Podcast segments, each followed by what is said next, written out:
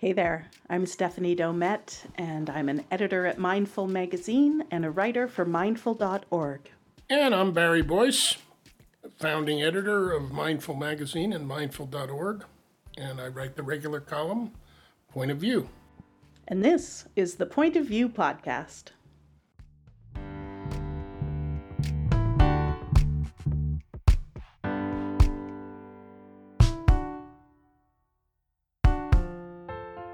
Listen, I hope you can stay awake for this one. I need you to focus in, you know? I'm with Barry in his office at Mindful. The window's open, squeaky chair is here, and we're getting ready to talk about are you ready for this? We're going to talk about boredom.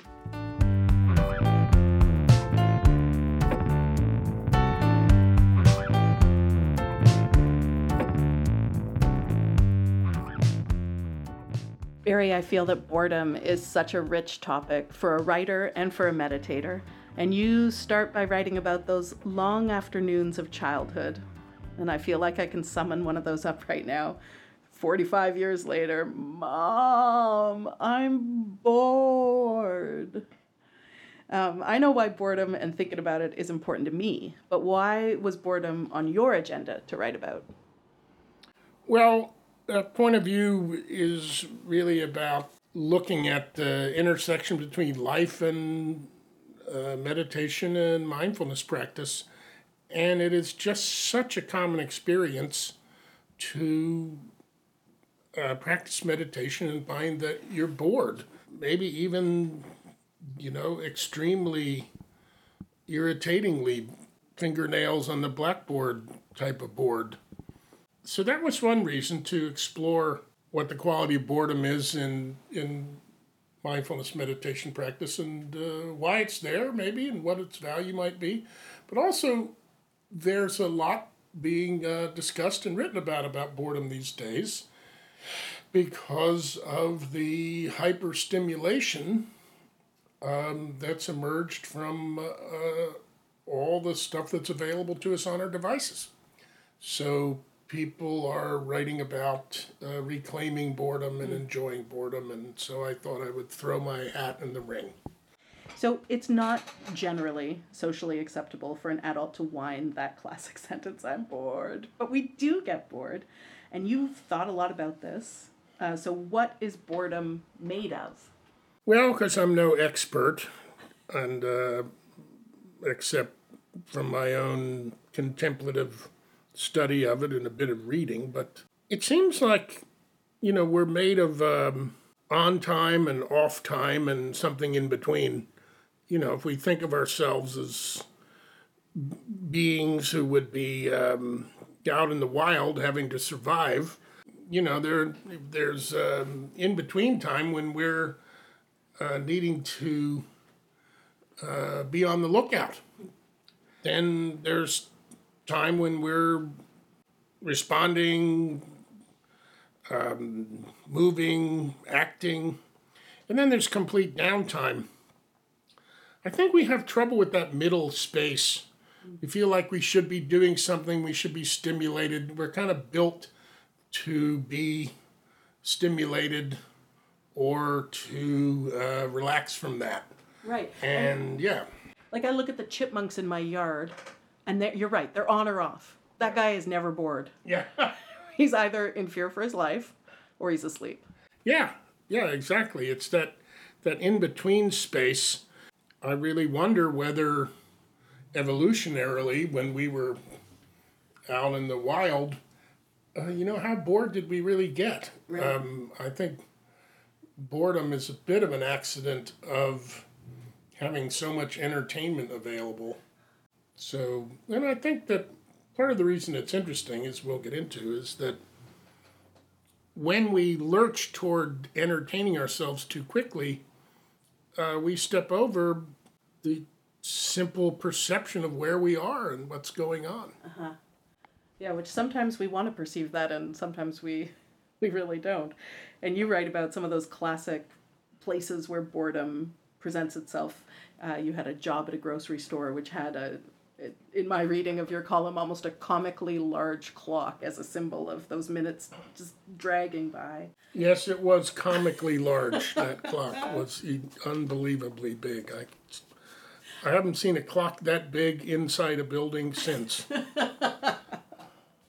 your your boredom writ large, and school, of course, where the minutes never seem to end. But then you also write about encountering boredom in meditation and meditation adjacent activities, of course.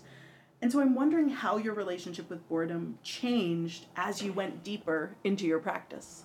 It somewhat came down to the simple fact of um, whether I was just going to quit or not. Quit meditating? Yeah. Because yeah. it's you know, and this came about from it's okay when I would do you know like a minute or a couple of minutes, but you know we were talking about doing a few hours or more. It got into a level of boredom and lack of stimulation that was um, bordered on painful, mm. and uh, you know I started to battle with it. You know, every entertainment I came up with couldn't sustain itself. Eventually, it wore out you became bored with. Your... I became bored with the entertainment that I cooked up in order to not be bored. I believe they call that a first world problem. Yes, definitely a first world problem. So um, when I got some advice to stop doing battle with it so much, it started to open up. I started to be okay with less stimulus and it began to, um, and I'm not alone in meditation practitioners in experiencing this. Um, it began to open up my awareness and perception more. You say more about that. In what way did it open it up, and what did you find there? That there's a lot that I wasn't noticing huh. in the atmosphere and in myself while I raced for entertainment. So boredom was like a like a passageway. They're kind of a um, painful boredom. A lot of the pain was, you know, fighting and you know trying so desperately to be entertained. When I let go of that a little bit, I could really appreciate like a breath, uh, like some air coming through a window huh. more. Uh, you know, that was uh, sufficient quote unquote entertainment. Oh. You know that that um, uh, my perceptive capabilities were um, you know reignited in a way. Hmm. Um, as a result of getting past this kind of simplistic level of boredom. So what is that? Is that like a, an acknowledgement or a realization that this world is enough or this moment is it enough? I think I don't know about realization. Realization seems a little bit highfalutin, more like um, I don't know what you'd say, skill or something that you know. I often use the example of um, learning to play the guitar, or the violin, or the piano. Um, you know, the the early student is so caught up in themselves and maybe they're bored with learning. And as you keep at it you start to notice the nuances and the subtleties that enable you to become a better player. You can detect the difference between one way of striking an, uh, a key and another and a you know a whole range. So you're it's really you're um, quality of your perception improving. Not so much a realization, but maybe the realization is, wow, that's kind of cool uh-huh. that I can perceive at that at that intricate and minute a level. Right. And so then you're able to re-engage your curiosity. Yeah, exactly. exactly, and your your attention is, I think, also uh, increasing. Right. Right. You can attend longer. You know, I'm fascinated with things like police work where somebody has to go on a stakeout uh-huh. and just sit and pay attention and pay attention and if you avert your attention the thing that you're looking for may escape notice. Right. So we actually, you know, I think your attentive capabilities uh, increase. Right. I guess you had a chance to really engage with this. Uh, you write about um, your archery practice. I forget what the particular kind is called that you were engaged in. Yeah, it's called Kyudo, which is sometimes called Zen archery, but it's really just a, a Japanese practice of archery. Where, by the way, they. Um, that's sad. I wish I were still doing it. it. It's one of those activities and passions that fell by the wayside when, for one reason or another. But while I was doing it, it was incredibly engaging, and uh, I wouldn't say I got good at it, but I learned a lot. And uh, in in that form of um, archery practice, you start out. There's like almost no uh, attention to the target.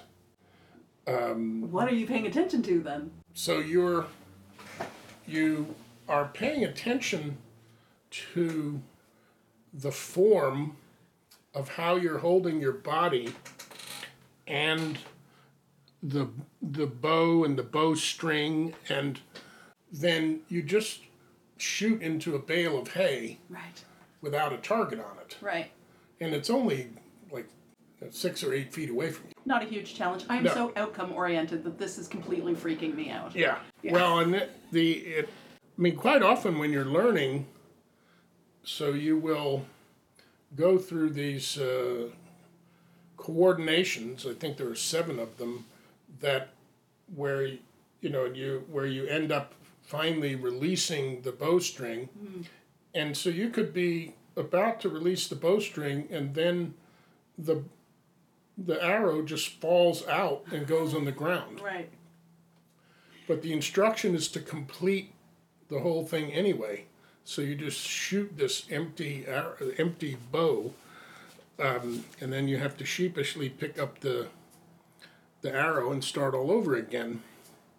So, in that context, the teacher, one of the teachers said, "You know, things really get interesting, and the practice really starts um, when when you're getting bored, when it starts to get boring." And what that was really about is that any fascination with I'm doing archery and this is going to be cool, and that starts to go away, and you really start to to notice in the more minute perceptual way that I was talking about, how am I actually gripping this? Uh huh. And you would notice things like, man, I'm really gripping this bow a lot harder than I need to. Uh huh, uh huh. And you're doing that because of it's a certain kind of insecurity and fear. If I grip it harder, it's going to work better. Right. I'm going to be better. Yeah, I'm going to be better. I'm going to control this. And um, my Japanese teacher, he talked about perceiving in holding the bow what where each of the fingers was and what degree of pressure they were applying. And as I started to try to perceive this, I realized that, man, down at the end of my arm is just like a ham hook. Right. It's like I don't have this level of perception of the individual fingers and deftness. knuckles he's talking about. Yeah. So that let me in on past the boredom and the and the obsession with being entertained. There was a level of perception possible because this teacher embodied that kind of perception. Right. In the you know, he knew where every sinew in his body was and what was happening, and not in any obsessive kind of way. Right. It's just that was how he was trained. So anyway, that was a very um, wonderful meditative, because it was a it was archery as meditation practice. And it wasn't really about hitting the target. Not ultimately, although If you did as all the people things, pro- I bet as, you did as people target. as people progress and and do that practice more, the there are targets, Mm-hmm. and they even take it as far as um, you know that there's a target that's way far away and uh, and even at some level you do it on horseback and all this kind of stuff. I never got that far but uh, certainly the point of the beginning meditative aspect of that practice is to not be focused on getting anywhere so much. Be focused on where you are and what's happening with your hands and you know the in this case the tool that you have in your hands It's such a perfect metaphor for what we're talking about because I I think you know that being in, in boredom in a state of boredom and the uh, the itchy feeling of trying to get out of that is I mean it, you and you write about this too it's about not wanting to be where you are and being actually kind of desperate to not be what you where you are or Yeah. maybe what you are and that feels like there's something intrinsic there about being a person and trying to pay attention people talk nowadays about preserving this great gift we have of attention uh-huh. and not having it robbed so easily by the merchants of distraction. yeah You know, it's a great gift that we have. And you can you know I, I used to have a kind of a high powered job as a daily journalist where i was really rewarded for being able to fracture my attention. Uh, and then when i stopped doing that and i turned my attention back to writing in a deep way you know trying to write long fiction i realized that my attention span was broken. And because i you know was always rewarded for being able to to turn on a dime. And so I had to work with, you know, I worked with a little timer and a little reward system and, uh, you know, some self compassion to try to rebuild that attention span that had taken me through, you know, those long childhood afternoons, which were great for me as a writer. That was when my imagination and I really became kind of firm friends. We didn't have cable television, seemed like it was always raining, definitely before the time of smartphones you can only play sorry so many times with your brothers before you truly are sorry. Um, and we do really try to run from boredom, but it can be such a good teacher and a, and a facilitator, in my experience, and probably yours too, of things like art. Uh, yeah, definitely. I think the that word span and attention span is is pretty cool if we think about it. You know, I think that's a great story of you working to regain your attention span, so to speak. And you know, we think of attention span, you know, unfortunately, in this kind of punitive way because of teachers wanting us to increase our attention span and you know being um, punished so to speak, for not not having enough attention span. But the notion of spanning a broader field of time and vision and space is uh, is a, a good one. You know that it, it feels good to have more space. Yeah. Although on the way there, you get the bends. There's some kicking and screaming in my Yeah, experience. yeah. And you know, I wouldn't say that. I mean, I mean, I, yeah, but I think that's what we're talking about, and enjoying that that longer span.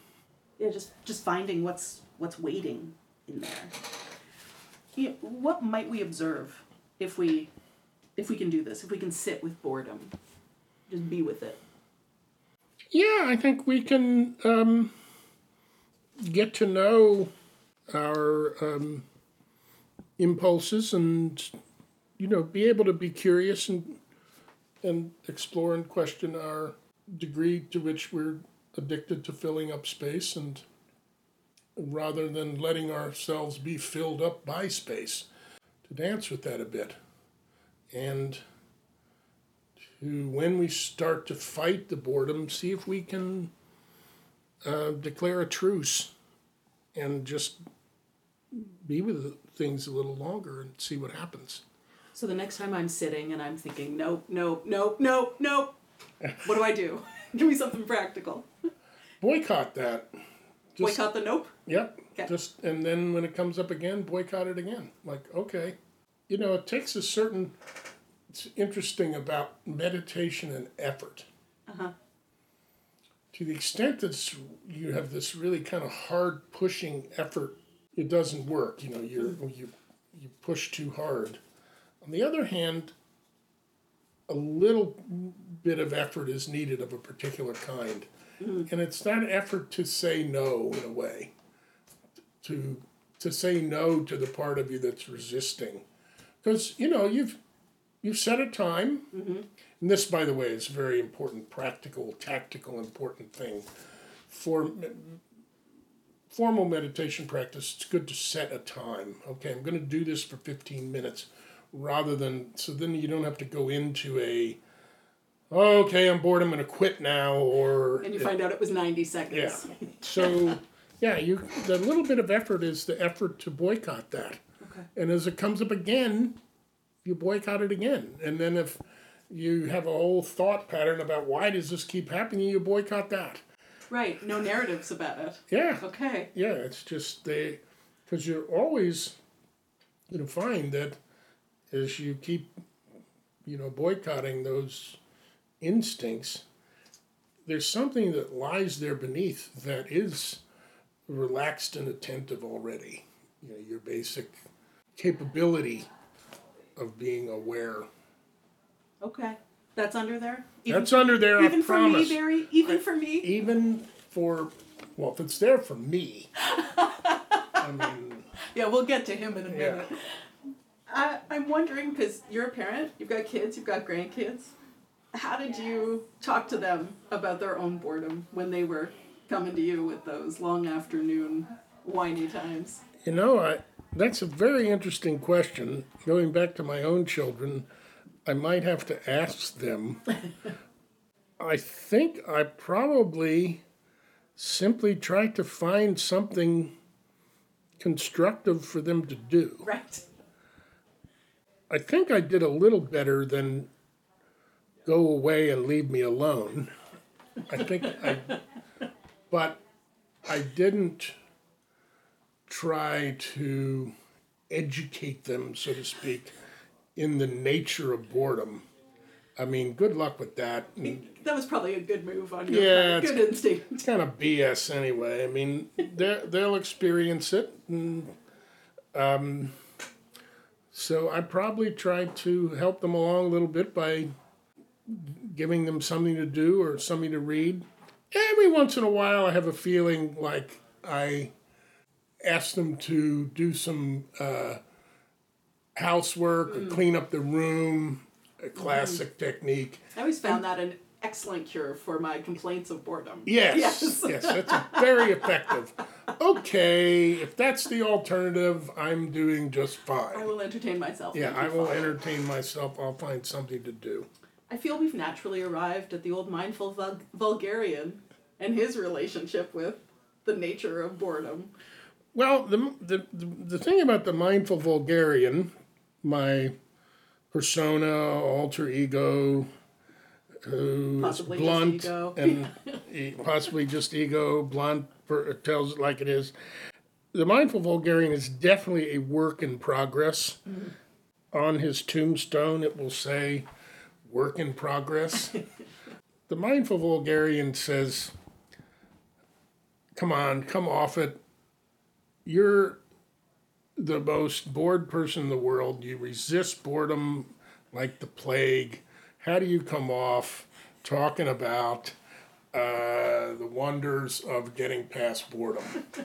so, yeah, I mean, if we're being honest here, I'm in this mess with the rest of us. but I have uh, experienced a moment of two from time to time where I was able to drop my fight with boredom and actually wake up to where I was. I Go always- figure. Imagine. I always enjoy a visit with the vulgarian and and with you, Barry Boyce. Thank you for this. Thank you. It's been a blast. And um, stay bored.